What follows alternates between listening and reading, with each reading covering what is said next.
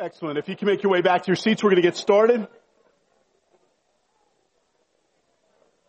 And please open up your Bibles to the book of Judges, chapter 6.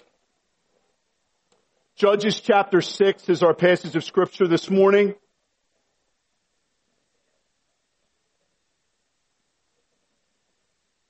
Judges 6 through 8 is the section of scripture that we're going to be covering in our series seeing Christ in all of scripture. And I'm really looking forward to this story because the title of the message is Gideon and God.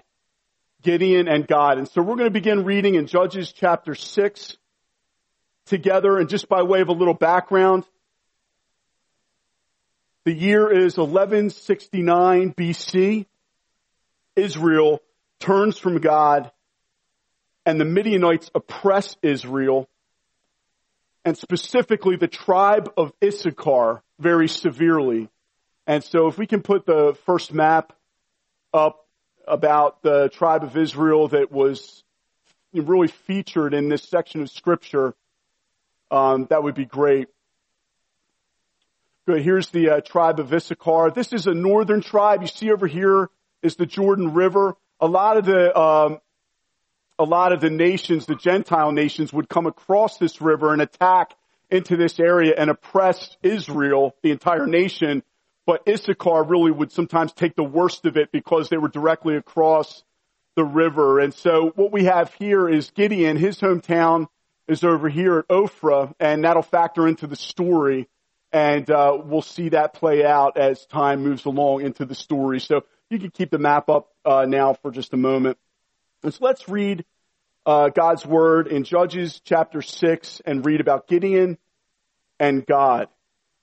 Just so for a little bit of history too, after the death of Joshua, this is now about 200 years that have passed from the time of the first judge, Othniel, down to the time of Gideon right now. And so the oppression is really great. And in fact, um, many believe that around 1140 BC, it's 1169 BC at the start of this passage, in 1140 is when Naomi, Ruth, and Boaz, just due to the oppression of everything that was going on, fled to Moab, and we'll be picking up the story of Ruth after we get done Judges, and I'm really looking forward to that.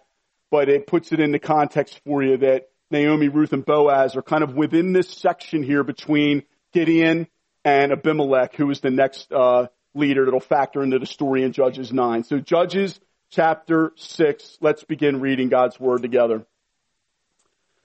The people of Israel did what was evil in the sight of the Lord, and the Lord gave them into the hand of Midian seven years. And the hand of Midian overpowered Israel, and because of Midian, the people of Israel made for themselves the dens that are in the mountains and the caves and the strongholds. For whenever the Israelites planted crops, the Midianites and the Amalekites and the people of the east would come up against them. They would encamp against them and devour the produce of the land as far as Gaza and leave no sustenance in Israel and no sheep or ox or donkey. For they would come up with their livestock and their tents. They would come like locusts in number. Both they and their camels could not be counted so that they laid waste the land as they came in. And Israel was brought very low because of Midian. And the people of Israel cried out for help to the Lord.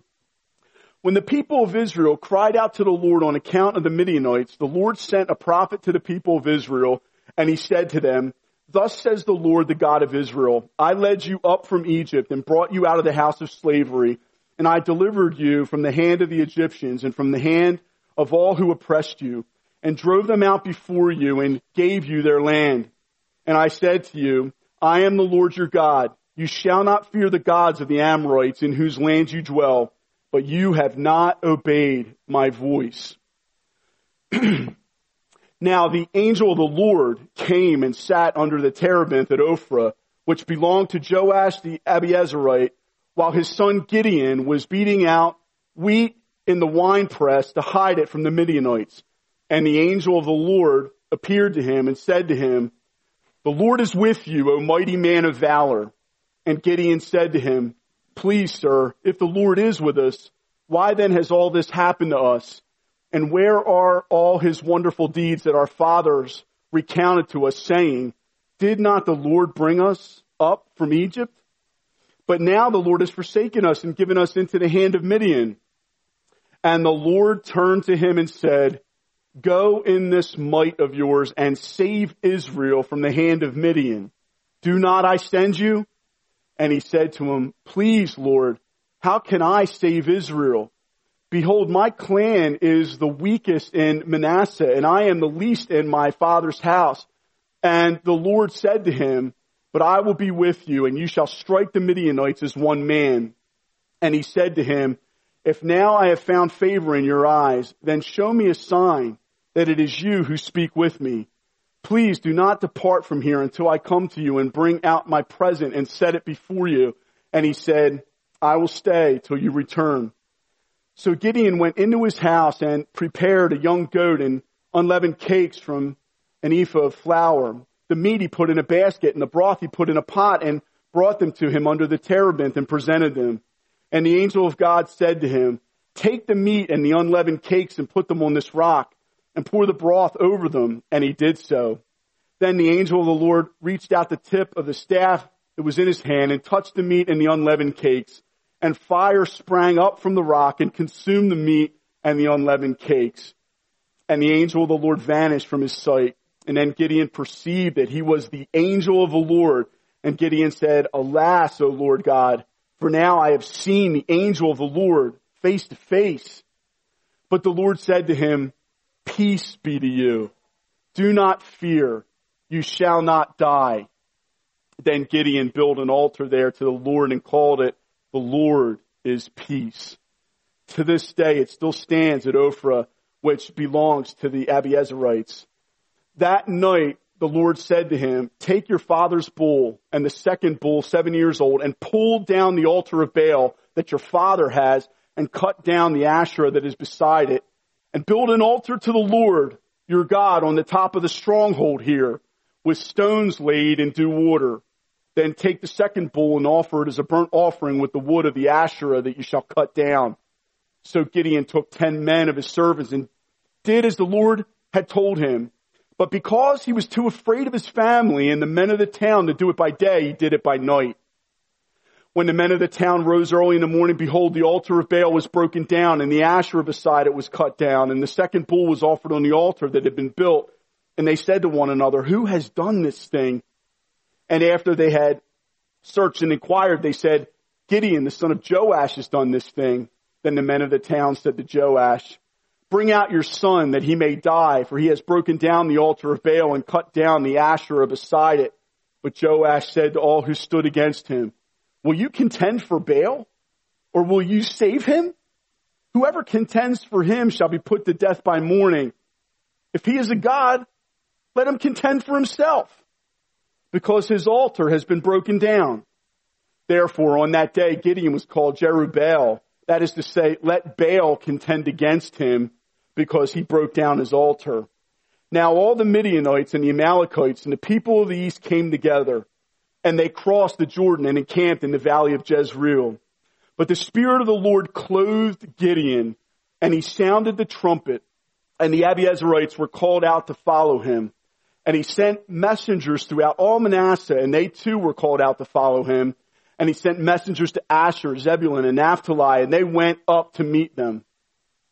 And then Gideon said to God, if you will save Israel by my hand, as you have said, behold, I am laying a fleece of wool on the threshing floor. If there is dew on the fleece alone, and it is dry on all the ground, then I shall know that you will save Israel by my hand, as you have said. And it was so.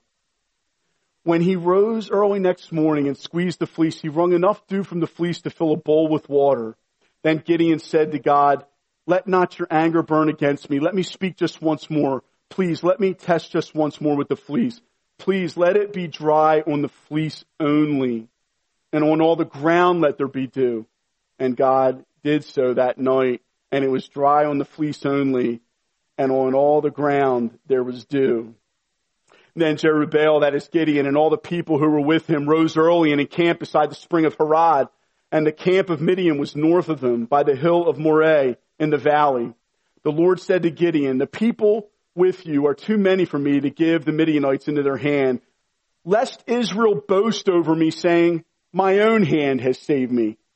Now therefore proclaim in the ears of the people saying, whoever is fearful and trembling, let him return home and hurry away from Mount Gilead. Then 22,000 of the people returned and 10,000 remained. And the Lord said to Gideon, the people are still too many. Take them down to the water and I will test them for you there. And any one of them, I say to you, this one shall go with you, shall go with you. And any one of whom I say to you, this one shall not go with you, shall not go. So he brought the people down to the water, and the Lord said to Gideon, Everyone who laps the water with his tongue as a dog laps, you shall set by himself. Likewise, everyone who kneels down to drink. And the number of those who lap, putting their hands to their mouths, was 300 men. But all the rest of the people knelt down to drink water. And the Lord said to Gideon, with the 300 men who lapped, I will save you and give the Midianites into your hand, and let all the others go, every man to his home. So the people took provisions in their hands and their trumpets, and he sent all the rest of Israel, every man to his tent, but, re- but retained the 300 men. And the camp of Midian was below him in the valley. That same night the Lord said to him, Arise, go down against the camp, for I have given it into your hand. But if you are afraid to go down, go down to the camp with Purah, your servant, and you shall hear what they say, and afterwards your hand shall be strengthened to go down against the camp. Then he went down with Purah, his servant, to the outposts of the armed men who were in the camp. And the Midianites and the Amalekites and all the people of the east lay along the valley like locusts in abundance, and their camels were without number, as the sand that is on the seashore in abundance. When Gideon came, behold, a man was telling a dream to his comrade, and he said, Behold, I dreamed a dream, and behold, a cake of barley bread tumbled into the camp of Midian and came to the tent and struck it so that it fell and turned it upside down so that the tent lay flat. And his comrade answered, this is no other than the sword of Gideon, the son of Joash, a man of Israel. God has given into his hand Midian and all the camp. And as soon as Gideon heard the telling of the dream and its interpretation, he worshiped. And he returned to the camp of Israel and said, Arise, for the Lord has given the host of Midian into your hand. And he divided the 300 men into three companies and put trumpets into the hands of all them and empty jars with torches inside the jars. And he said to them, look at me and do likewise. When I come to the outskirts of the camp, do as I do. When I blow the trumpet, I and all who are with me, then blow the trumpets also on every side of all the camp and shout for the Lord and for Gideon. So Gideon and the hundred men who were with him came to the outskirts of the camp at the beginning of the middle watch when they had just set the watch and they blew the trumpets and smashed the jars that were in their hands, and the three companies blew the trumpets and broke the jars. They held in their left hands the torches, and in their right hands the trumpets to blow, and they cried out, A sword for the Lord and for Gideon! Every man stood in his place around the camp, and all the army ran. They cried out and fled. When they blew the 300 trumpets, the Lord set every man's sword against his comrade and against all the army. And the army fled as far as Beth Shittah toward Zererah as far as the border of Abel Meholah by Tabbath. And the men of Israel were called out from Naphtali and from Asher and from all Manasseh and they pursued after Midian. Gideon sent messengers throughout all the hill country of Ephraim saying, come down against the Midianites and capture the waters against them as far as Beth Barah and also the Jordan. So all the men of Ephraim were called out and they captured the waters as far as Beth Barah and also the Jordan.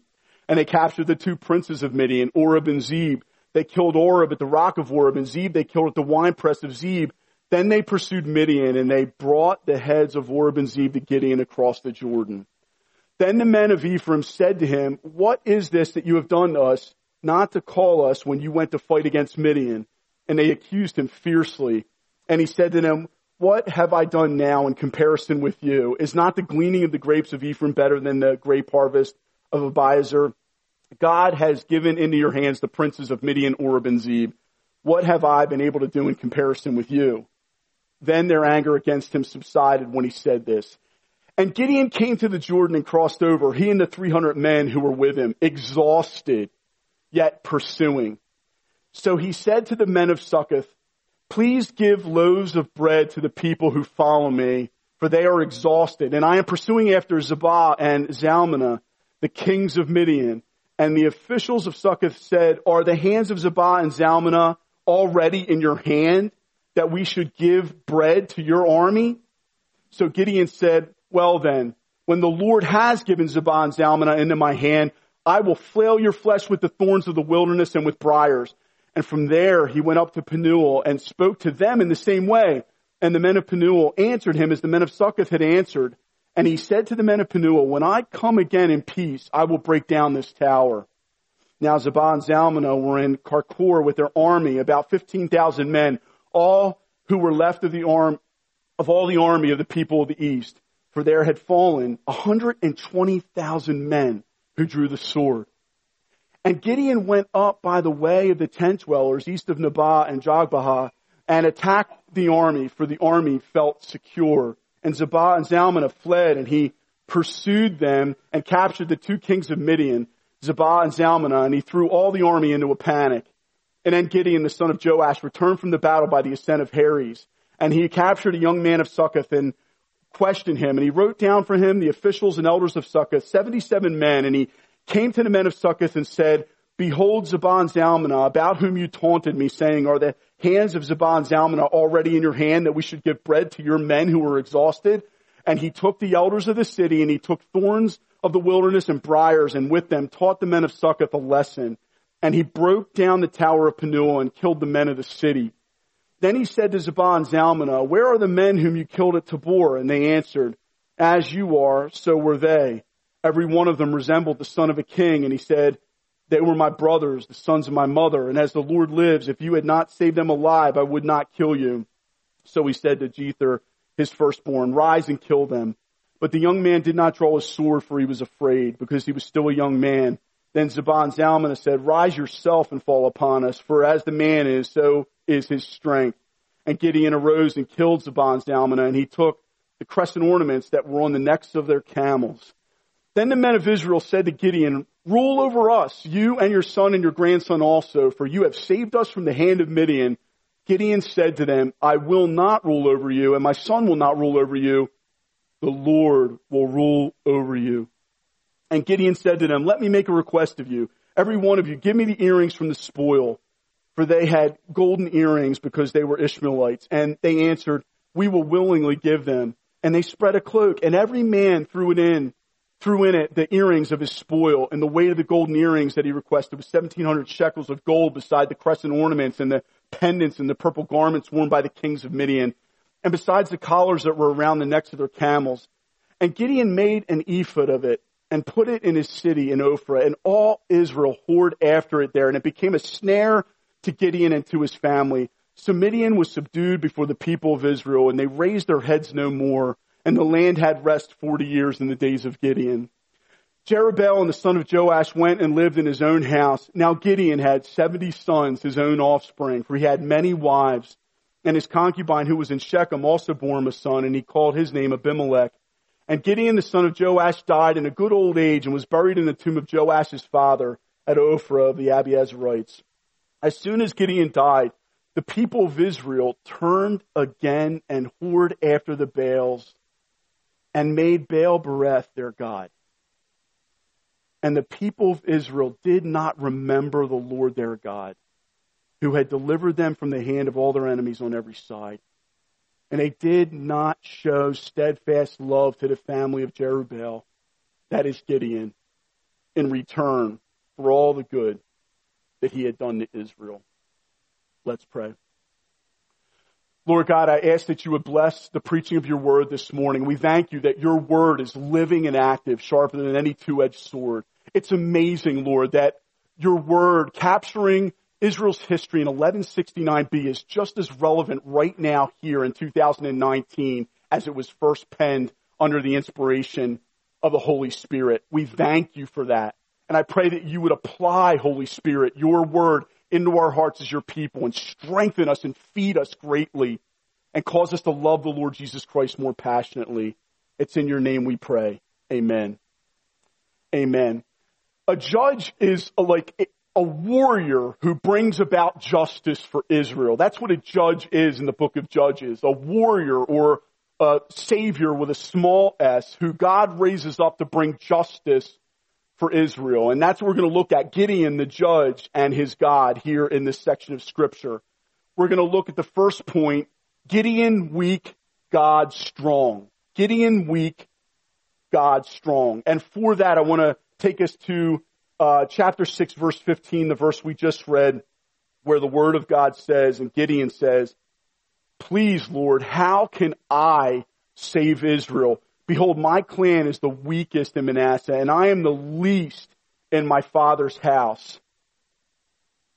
So Gideon is confessing here his great weakness. And here, it's important for us to remember, brothers and sisters, the truth that God chooses the weak to shame the strong. I want to highlight 1 Corinthians 1 for you and read that and we'll have that projected for you. For consider your calling, brothers. Not many of you were wise according to worldly standards. Not many were powerful. Not many were of noble birth. But God chose what is foolish in the world to shame the wise. God chose what is weak in the world to shame the strong. God chose what is low and despised in the world, even things that are not, to bring to nothing things that are. And here's the goal, so that no human being might boast in the presence of God. And because of him, you are in Christ Jesus, who became to us wisdom from God, righteousness and sanctification and redemption, so that as it is written, let the one who boasts boast in the Lord. Gideon is just confessing his weakness, and we find him right in the beginning here. He's threshing wheat in a wine press, which the process of threshing wheat requires you to be outside where the wind is blowing. So when you throw the wheat up into the air and thresh it, the, the, the chaff gets separated from the wheat that you'll use to make bread. The oppression of the Midianites was so great that he's doing it indoors with no wind, which would have been a tedious process. So this, this picture of a mighty man of valor outside saying, come on Midian, come and try to get my wheat from me is not the image here. This is a man inside threshing wheat in a wine press and then the angel of the Lord comes and calls him mighty man of valor. And when God, through the angel of the Lord tells him to be his man and to rise up and save Israel, he says these words in verse 15. My clan is the weakest, and I am the least in my father's house. God loves doing this. He loves choosing weak us to move in power through. In fact, you remember in, in 2 Corinthians, the apostle Paul says that he boasts all the more gladly in his weaknesses. Why? Because when I am weak, then I am what? I'm strong. If you feel weak today and wonder how in the world is God ever going to use me, you are in the perfect place, brother.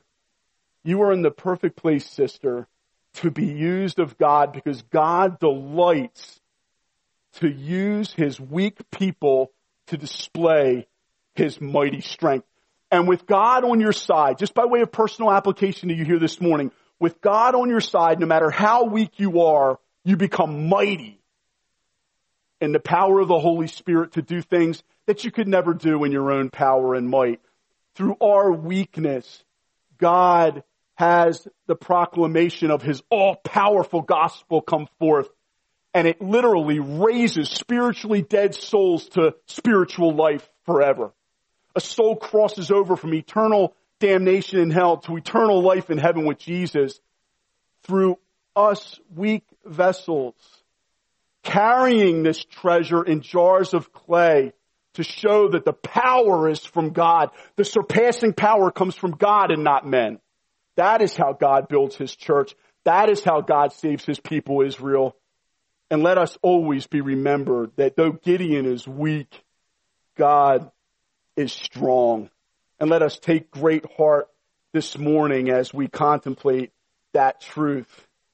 Gideon knew that the Lord brought Israel out of Egypt. We see that in verse 13. He heard the word from the unnamed prophet in the first section in 1 through 10, reminding the people of Israel that God is the one, Yahweh is the one who brought his people out of Egypt and redeemed them with his mighty hand.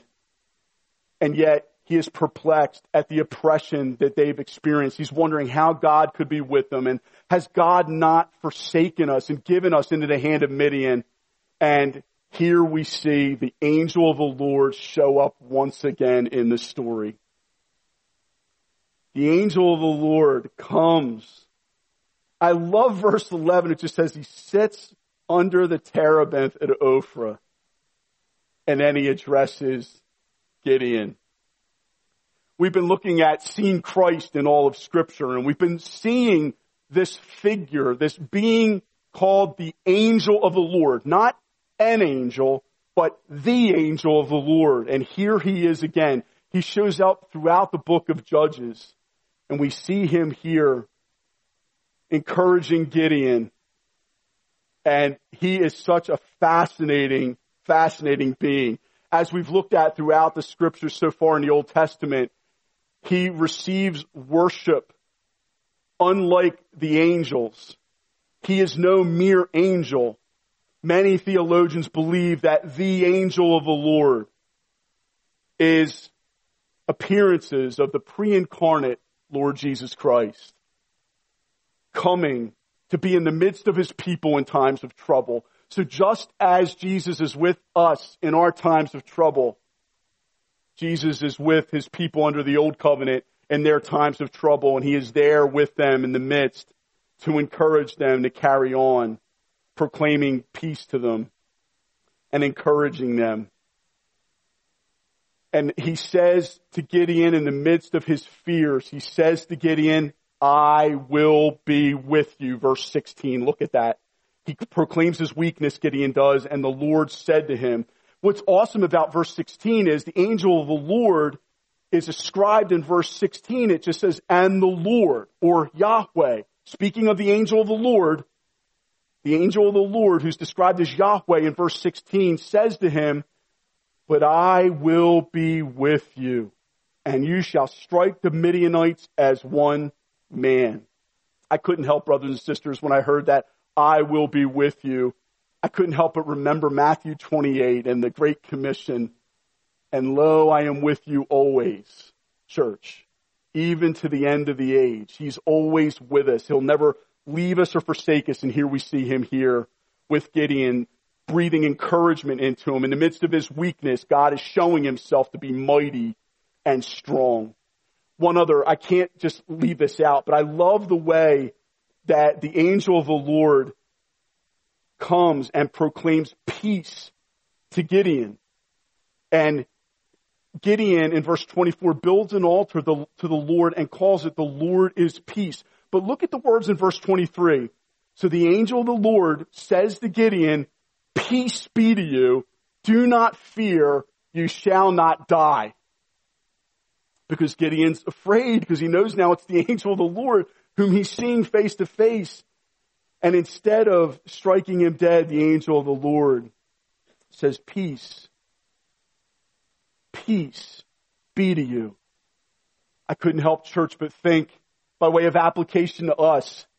John 14 verse 27. Take this heart to heart and drink this in church. Jesus says before he dies, peace I leave with you.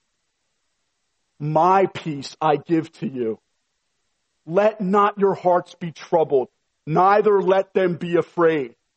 Old Testament and New, we've got Jesus Christ on the scene, encouraging his weak people and reminding them of his almighty strength that dies on the cross for sinners and rises from the dead to bring salvation to all who repent and believe. I love these glimpses of our Lord and Savior Jesus Christ in the Old Testament. Don't you? I get so excited, church, going through the Old Testament with you and seeing Christ in all of scripture. Let's move on to point two. Gideon fearful, God reassuring. Gideon fearful, God reassuring. He's threshing wheat in the winepress. He is hidden. He's fearful. And the first words that come from the angel of the Lord to him are, O mighty man of valor. I mean, Gideon might have looked up and said, Oh, I think you got the wrong house. But there's just these words of reassurance, these words of encouragement right from the beginning from the angel of the Lord here in chapter 6. And, and you see here, Gideon is a guy, he just, he, he's got to see signs. He, he wants a sign that what the angel of the Lord is saying to him is true and that he is who he's saying he is. And he, and the first thing he does, he's like, I want to make a meal for you. Well, will you, will you stay here? And he's like, yeah, I'll, I'll stay right here until you get back. And there's just this funny image where Gideon goes and prepares this meal for the angel of the Lord. And you get this sense of the angel of the Lord, uh, the pre-incarnate Christ is sitting by the terebinth tree, just like chilling out. Midian's oppressing his people, but Jesus is just on his mission and he's going to deliver his people just like he delivers them in the New Testament. He's not harried. He's not worried. He's not in a rush. He's there waiting as Gideon brings back the offering. And what's so wonderful is that we see, we see his divine nature in the fact that in this instance, we see him eating the broiled fish during the incarnation, but we see him here, the way that the food is consumed. He reaches out the staff in his hand and touches it and it goes up in flames. And then he vanishes. So this mysterious angel of the Lord is worthy of worship and praise. He comes to encourage fearful Gideon and to reassure him, oh, you need a sign? You need me to show you something of my power here. I'll consume this food that you lay before me. And you get this image right away here in chapter 6. God meets Gideon right where he's at in his doubts and his fears. And Christ Community Church, my dear brothers and sisters, he does the same with us. He meets us right where we're at right now in the midst of our doubts and our fears. And he is not, he doesn't distance himself from us, just like he didn't distance himself from Gideon. And he was not hindered from using Gideon because Gideon was fearful and afraid. There's evidence of his fear all the way throughout this entire section. It's so awesome that God uses his weak and fearful people, brothers and sisters, to do great things for his glory. Isn't that encouraging to you all this morning? I know it is to me. And so the signs continue. You see it a little bit later on in chapter 6 at the very end of the chapter in 30, 36 through 40 with the two fleeces. And you see this image here of, of once again, God just being willing to meet Gideon right where he's at. And I just love, I love this picture of how he is so faithful to meet Gideon where he's at. He lays down the fleece the one night and says, please, can you fill up the fleece with water, but let everything else be dry. And when he wakes up, everything around the ground on the threshing floor is bone dry, but he picks up the fleece. He wrings out a bowl of water out of the fleece. And then, due to his fears, he tests the Lord yet again the next night and says, do it in reverse. Please let the fleece be bone dry and everything around it filled with dew. And God does that. I was so blessed when Tom led us into the song this morning. I couldn't help but chuckle at the line that we sung. The molecules and the planets are under the sovereignty of God. I mean, what an encouragement to this man who was so fearful. God's calling him to go and lead the army of Israel against 120,000 Midianites and Amalekites who were oppressing them. And what a better sign than to say, hey, listen, I am not only, I'm sovereign over the molecules of water all around you. I've got the Midianites too. Be encouraged, O mighty man of valor. And again, this passage here of the fleece, it's not, it's not a narrative telling us how we should seek the will of God for our lives. The point of the narrative is God is so kind to meet his weak people right where they're at and he will always be. Right where you're at right now, brothers and sisters, you can come to him in your weakness and you might feel like, I don't even know what to pray and God, I, I can't even pray right and I don't know what's even right to pray. Pray to him as you are and pray to him from the genuineness of your heart because your God hears you. You don't need to be an expert in prayer to seek him. God is so kind to meet Gideon right where he's at and reassure him in his loving kindness. I love that section of scripture. And it just goes on and on. You see him overhearing the dream when he the Lord tells him, listen, I got one more thing for you. Okay, you're camping, you're out camping now. You got the 300 men. We've separated that down. Imagine you've got a fearful guy here whose first time in command, he's got 32,000 going up against 120,000. You're like, we are so outnumbered. And God's like, you know what? You got too many men. Let me separate them out. Tell the guys that don't want to fight to go home. They go home and he's got 10,000. He's like, okay, 10,000. And God's like, that's still too many. and he separates them out by the waterside, by the spring. And the men who, who kneel and cup their hands and bring the water up to their face, which were the minority, the majority of the men. 9,700 men, thirsty men, got down on their knees and put both hands to the water and face down were drinking the water, but there was 300 men who drank a little differently and drank on the alert. And the Lord said, this minority here, 300, Gideon might have been tempted. Can I have the 9,700, Lord? He's like, no, I'm going to take you with 300. And they're encamped across a camp that was without number. First time in leadership. This is designed to display the power of God. God has intentionally done that. And he says, I want to show you something. He sends Gideon down by the camp and at precisely the right moment, he's got his servant Purah next to him.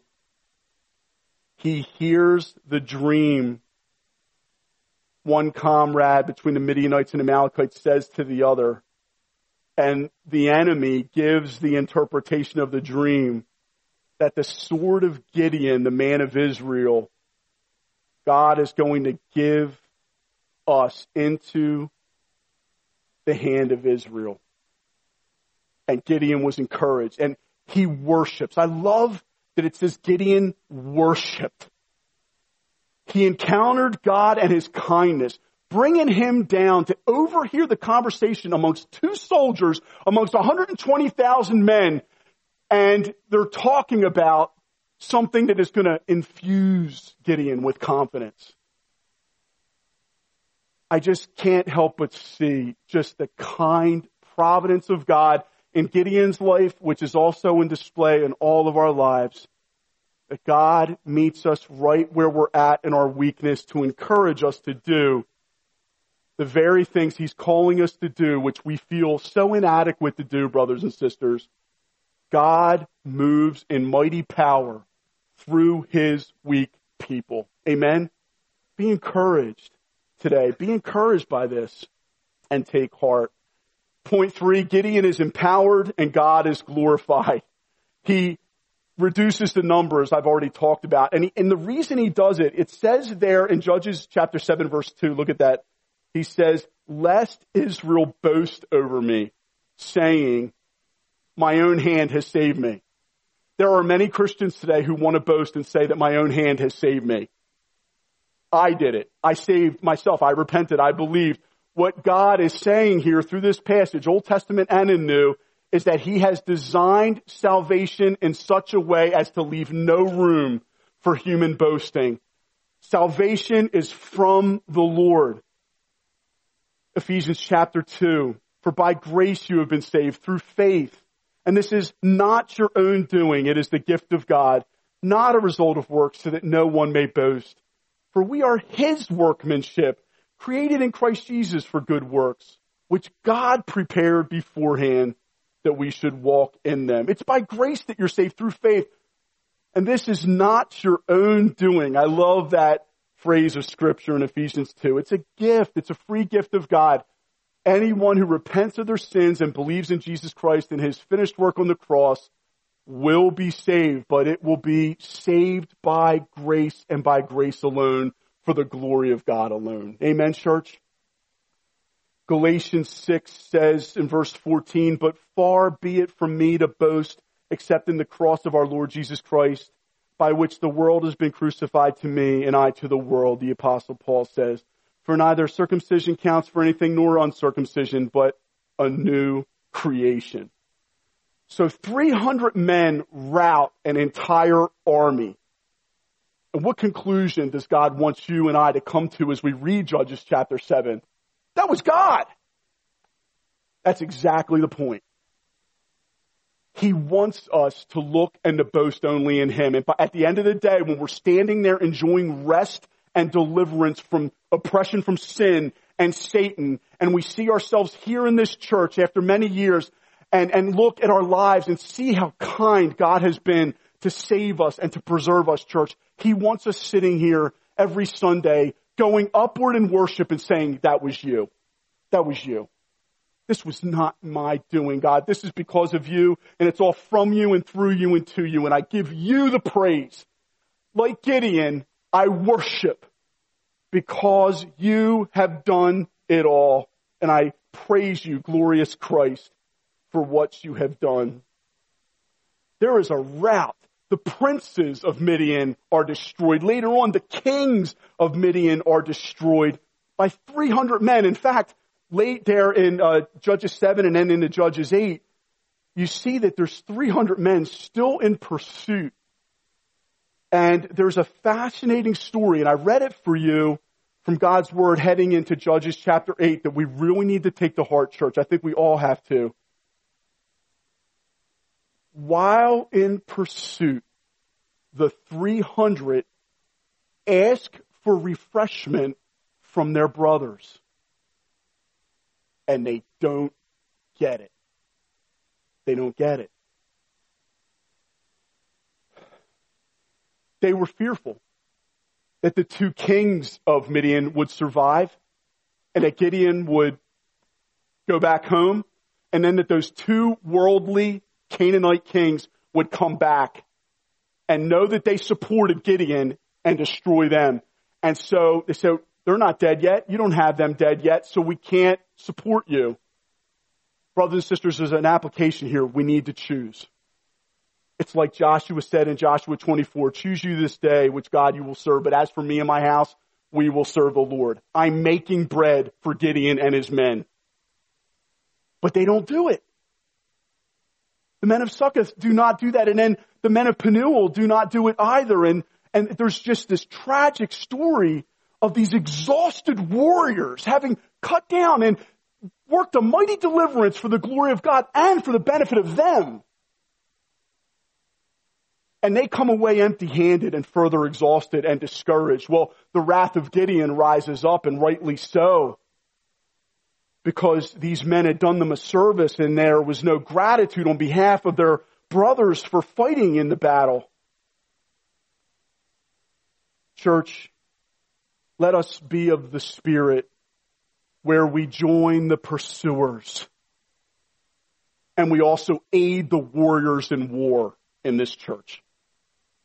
Let us learn from the example here of the Israelites who wanted to stand aloof from their exhausted brothers who were pressing in to fight.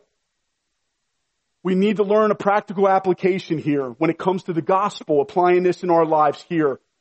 The battle will be won and the gospel will advance to the ends of the earth and then Jesus Christ will return. But woe to us who do not aid God in the advance of his cause, but instead shut our doors and leave our brothers and sisters hanging while they're in the midst of the fight.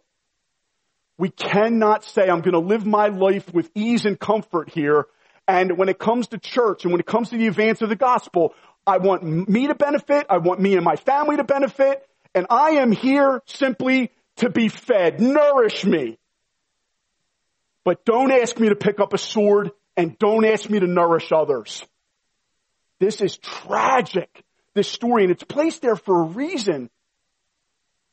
In fact, you think this is the only place it happens? No, in the, in the song with Deborah and Barak's song in Judges chapter 5, you might remember in verse 23, the word says, curse Meroz. That's a town that did not aid Deborah and Barak when they crushed Sisera. It was a town in Israel that would not aid their brothers and sisters. And the angel of the Lord says, curse Meroz cursed its inhabitants thoroughly because they did not come to the help of the Lord, to the help of the Lord against the mighty. There are those who want to have all the benefits without any of the cost. And church, I thank God that you, you are not that type of people, but we must take care that over time we do not lose a warrior spirit as we seek to live out the Christian life. I was really affected by Matthew chapter 25. I was reminded of this. I think it's relevant. The word of God says, he also who had received the one talent came forward saying, Master, I knew you to be a hard man, reaping where you did not sow and gathering and gathering where you scattered no seed. And so I was afraid and I went and hid your talent in the ground. Here, you have what is yours. But his master answered him, you wicked and slothful servant, you knew that I reap where I have not sown and gather where I scattered no seed. Then you ought to have invested my money with the bankers and at my coming I should have received what was at, was my own with interest. So take the talent from him. This is Jesus speaking. Take the talent from him and give it to him who has the ten talents. For to everyone who has will more be given and he will have an abundance. But from the one who has not, even what he has will be taken away. And cast the worthless servant into the outer darkness. In that place there will be weeping and gnashing of teeth. Church, there are so many professing believers who believe all they need to do is believe in Jesus, get the hell insurance for them, and then they can sit on the sidelines, enjoy the good life here on earth, and not do anything for the good of Christ and the advance of His gospel and the marshaling and building up of His precious church. Let us say never, never let it be me, Lord. All the way till my dying breath, Lord, if I can't be carrying the sword against the princes and the kings of Midian, cutting them down on the field of battle, let me be bringing out the bread for the men who can and the women who can. Let us be of this type of spirit, church. We cannot fear the world and the repercussions for standing up for Christ. The gospel will go forward with or without us. And the church will endure great persecution before the end. But we need to sign up on Jesus' side in our hearts because we cannot stand on the sidelines in this battle. It will be better for us if the gospel cause goes forth with our efforts and with our aid than not. So I ask all of us, are you going to stand with your brothers or are you going to stand with the world? May each of us lend our sword and our bread to the cause of Christ in this world.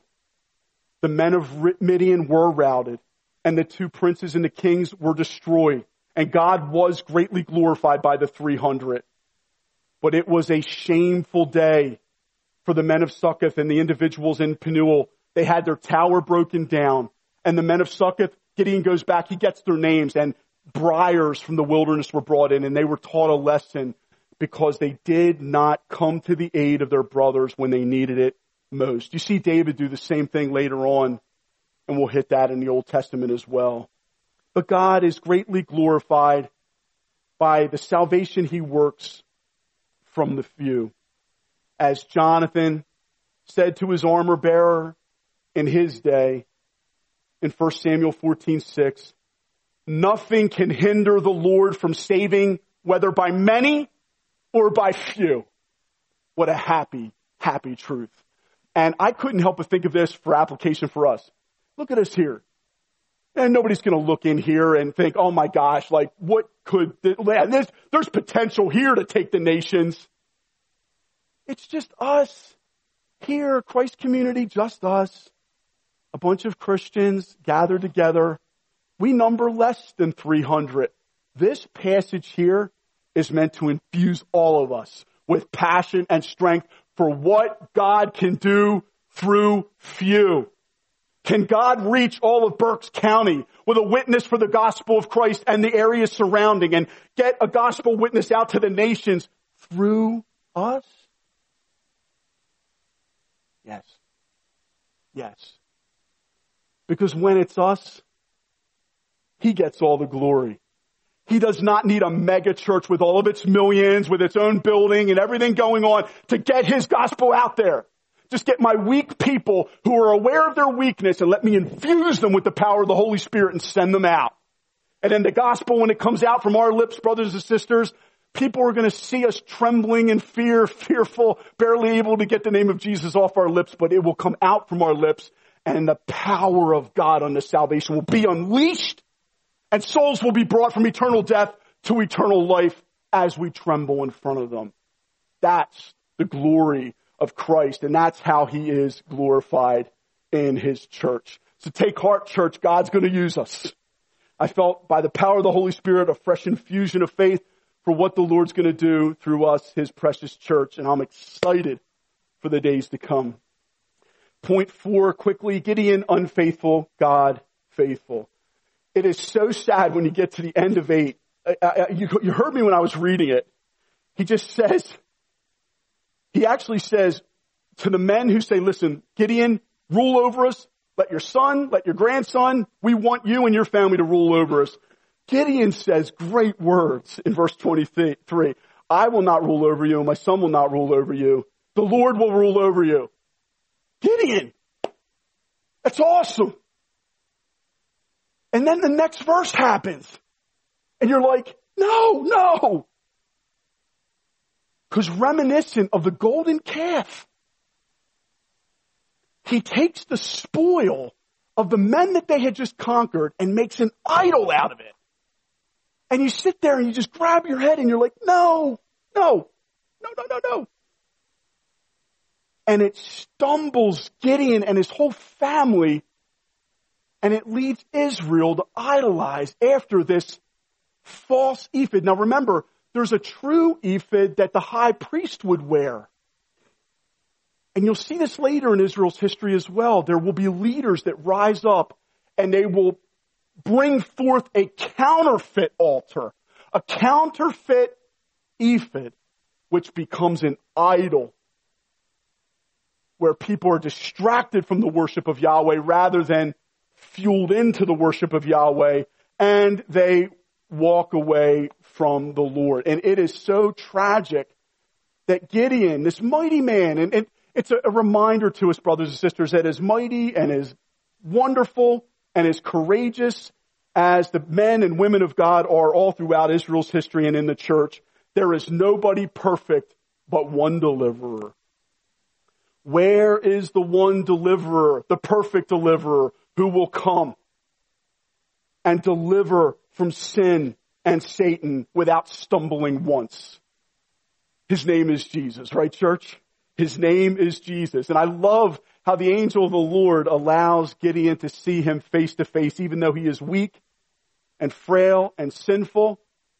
It's a reminder to each and every one of us, the Lord Jesus will come back again and we will see him return with trumpet sound and we will, as 1 Corinthians 13 says, we will see him just like Gideon saw him face to face though we will see him in his incarnate state.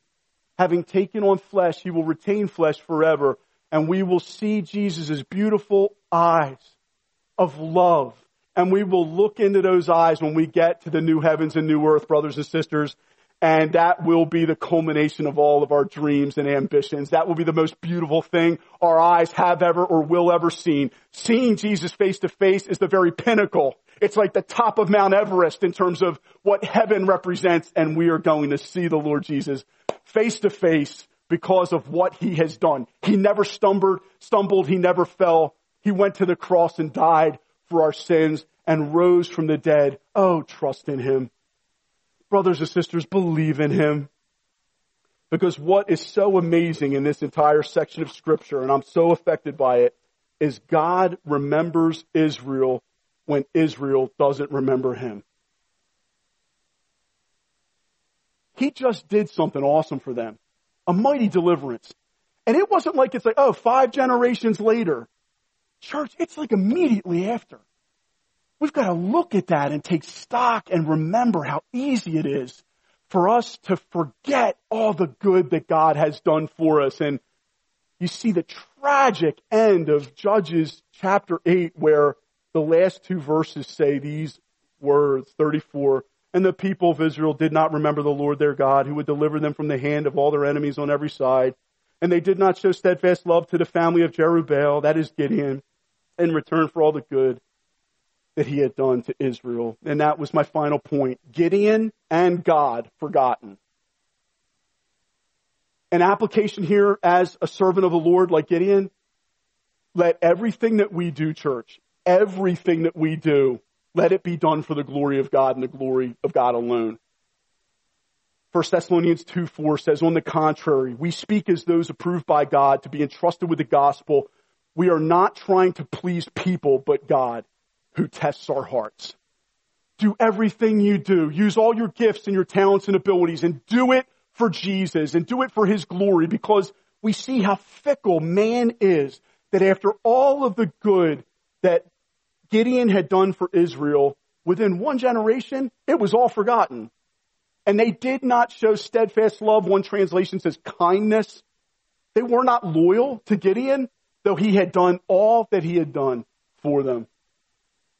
And let us never forget the apostle Paul saying, all of Asia has deserted me at the end of his ministry. Let us not forget that we serve a crucified and risen Savior who everyone fled from him and deserted him on the night when he needed him most, when he died on the cross the next day. He had nobody and he was even forsaken by God because he was our sin bearer in order to save us so that we might never be forsaken by him brothers and sisters, serve God for God.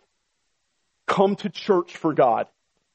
Listen, I want to say even to the young people, when you come to church, listen, thank God for friends and, and, and, and older saints. Thank God for our friends. Thank God for our brothers and sisters. Thank God for fellowship. We need it. It's a value. We got to cherish it and love it.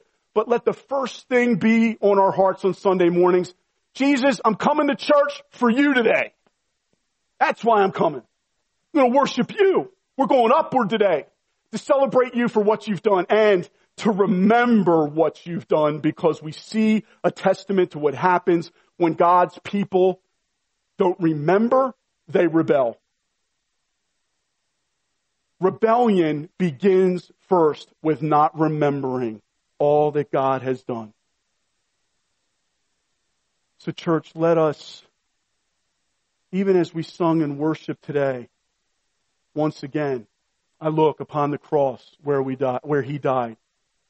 I'm humbled by your mercy and I'm broken inside. Let us sing songs like that again and again and again to stir ourselves up by way of reminder of all that our awesome God has done in love for us so that we might be saved from the eternity in hell that we deserve by our awesome, loving, crucified, and risen Lord. And let us take comfort in this truth as we close that God remembers Israel when his people don't remember him. That's our hope. He's faithful when we are not. aren't you so thankful that we've got a covenant keeping God who keeps promises even when we fail him day in and day out? Is he not awesome? He's awesome. Uh, let's, let's close in prayer. Lord, I thank you so much for just your mercy in our lives.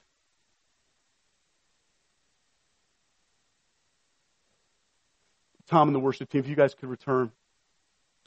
Once again, Lord, we want to look upon the cross where you died. Once again, we want to remind ourselves and stir ourselves up by way of reminder. God, we love you and we're so grateful that you died for us.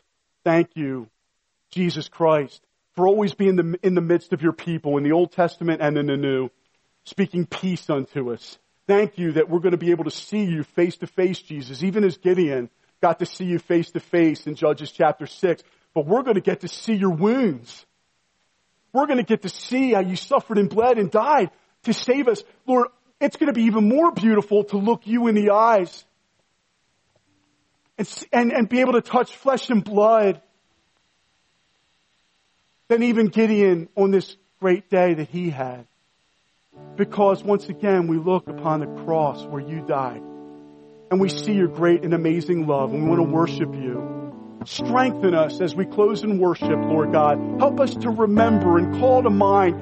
God, protect us from rebellious hearts because we be a people who recall and remember what you have done. Lord, help us and help our children and help our children's children to remember that you died and that you rose again for us so that we, like Gideon, worship from one generation to the next. And our hope, Lord, is not in our own strength.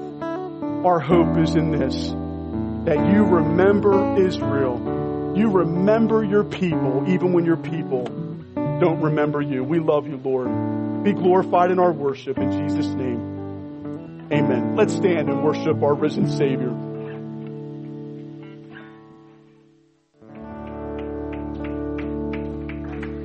Yes.